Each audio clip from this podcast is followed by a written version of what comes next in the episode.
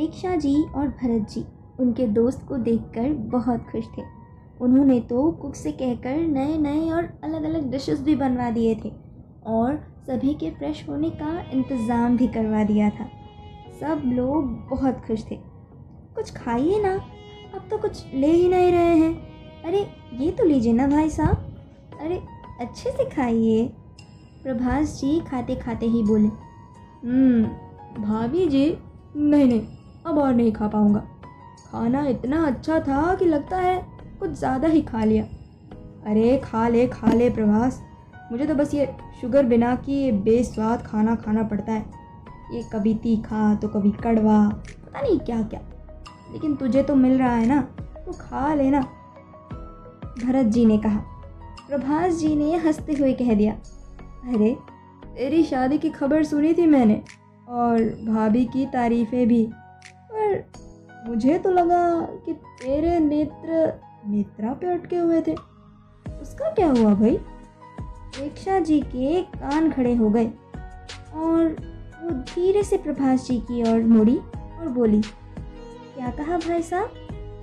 आप कुछ कह रहे थे। और नेत्रा, प्रभास जी चौकन्ने हो गए, जैसे कि कोई रेड अलर्ट सायरन बज गया हो। वो बोल पड़े, नहीं भाभी जी, मतलब मेरे कहने का मतलब था कि भाभी से नेत्र मिलाने के बाद मेरे यार ने जो पसंद चुनी है ना, सच में क्या पसंद है मेरे यार की, दिल खुश हो गया।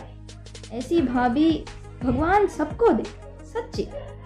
मालिनी ने जी भी बोला, अरे भाभी जी वाकई अब बहुत अच्छी है, आपकी तारीफ़ें मैंने सुनी तो थी, लेकिन आप सच में इतनी अच्छी हैं, अब जाकर पता चला मुझे। अब आखिर बात संभल चुकी थी। मालिनी जी खुशी खुशी बोली, अच्छा दीक्षा जी, अब हमें जाना चाहिए, क्योंकि अब शिफ्टिंग का काम भी ख़त्म हो चुका है, तो हम घर भी देख लेते हैं।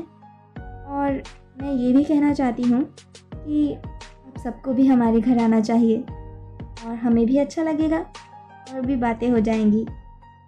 और अब सब बातें करने में मशगूल थे।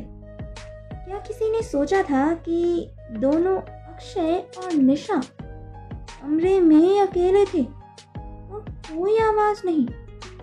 मतलब दो झगड़े होने के बाद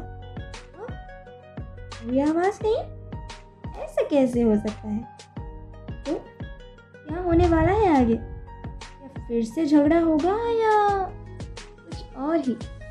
क्या ये तूफान से पहले की कोई शांति तो नहीं?